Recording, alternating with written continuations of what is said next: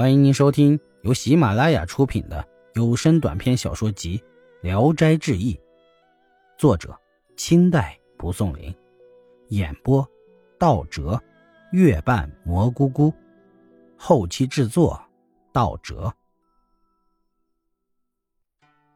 太阳快落时，方生来了，拿出一卷稿子给陶生，对他说：三天没有来，我失约了，我抄了旧诗百余首，请你欣赏。陶生接到手里非常高兴，马上捧读，读一句赞一句，约读了一二首就珍藏在自己的书箱里。当晚他们谈话谈到深夜，方生便留下与陶生一起睡下。自此以后，方生没有一晚上不来，而陶生也是一晚上不见方生便睡不着觉，他们俩亲热异常。一天晚上，方生忽然仓皇进屋，对陶生说：阴曹的地榜已经揭晓，愚兄落地了。余去恶正睡间听到这话，立刻起来，十分痛苦，满脸是泪。陶方二人极力地劝他，安慰他，余生这才止住了泪水。然而三人都心里难过，相对无语。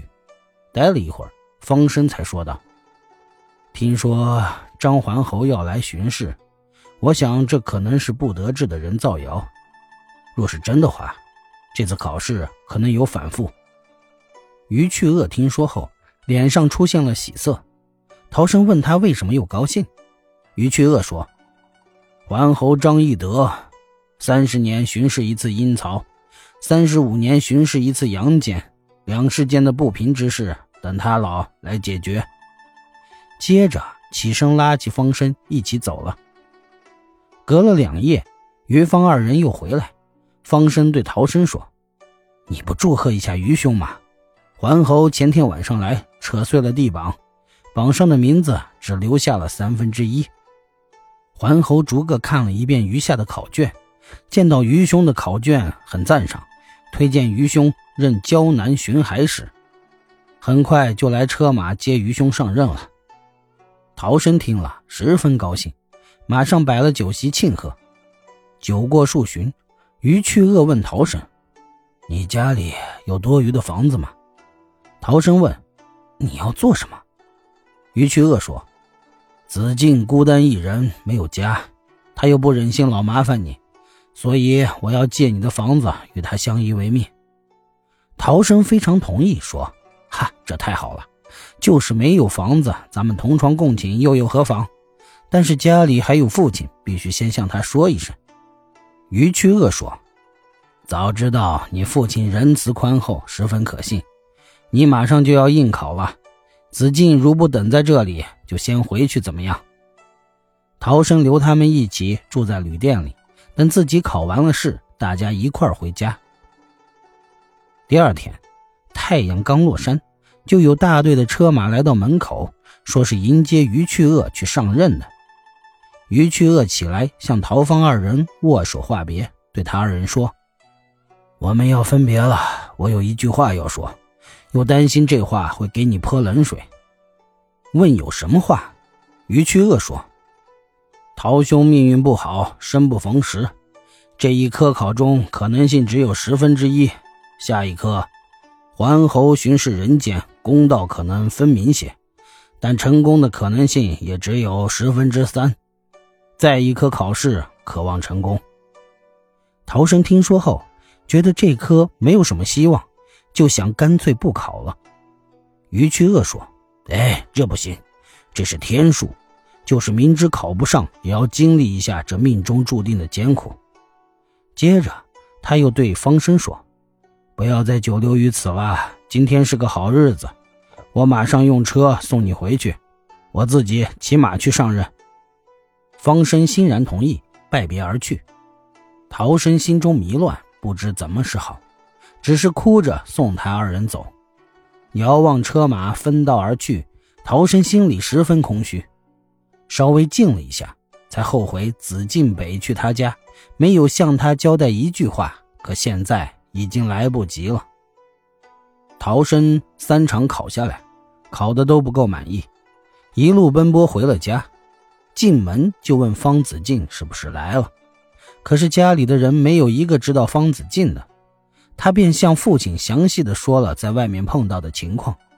父亲高兴地说，哈哈哈，若是这样的话，那客人早就来了。原来在陶生未回家前，陶公白天睡觉，梦见一辆马车停在门前，一个美少年从车子里出来，到堂上来拜见。陶公问他从哪里来，少年回答说，大哥允许借我一间屋住，因为大哥没考完试，所以我先来了。说罢，就要求进内房拜见母亲。陶公正推辞时，家中的老佣人来报告说，夫人生了个小公子。陶公恍然醒来，觉得十分奇怪。今天陶生说正好与梦相符，才知道小儿就是方子敬来投胎托生的。陶氏父子非常喜欢这个孩子，给起了个名字叫小静。小静刚生下来，半夜里好哭，母亲非常苦恼。陶生说，他若是子敬，我见了他他就不哭了。可是当时有旧风俗，刚生下来的孩子不能见生人，所以没有让他们相见。后来因为孩子哭得实在不能叫大人忍受了，才叫陶生进屋看他。陶生对孩子说，子敬啊，不要哭，我回来了。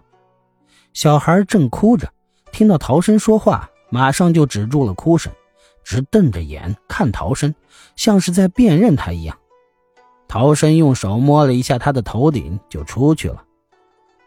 自从陶生去看了小孩以后，小孩再也不哭了。过了半月，陶生就不大敢见他了，因为一见到他，小孩就非要陶生抱着不行，不抱就哭个没完。陶生也越来越喜欢他。小静长到四岁，就离开母亲跟陶生一块儿睡。陶生出去有事儿，他就装作睡着了，一直等到陶生回来。每天陶生都在床头上教他读毛诗，诵诗的声音呢呢喃喃，一晚上背会四十行。拿原来的方子敬的诗教给他，他非常乐意读，一读就能记住，再是其他的诗文他就记不住了。八九岁时，长得眉眼明亮，很像方子敬的模样。后来陶生两次参加考试都没有考中。丁酉年，考场作弊事件被揭发，考试官大多数被诛杀或贬职。考试作弊的事儿得到了肃清，原来是张桓侯下界巡视的结果。陶生下一科中了副榜，接着成了贡生。陶生此时对前程已经灰心，便隐居乡间，一心一意教小弟弟读书，经常对人说，哈哈，我有现在这样的快乐，当官也不换。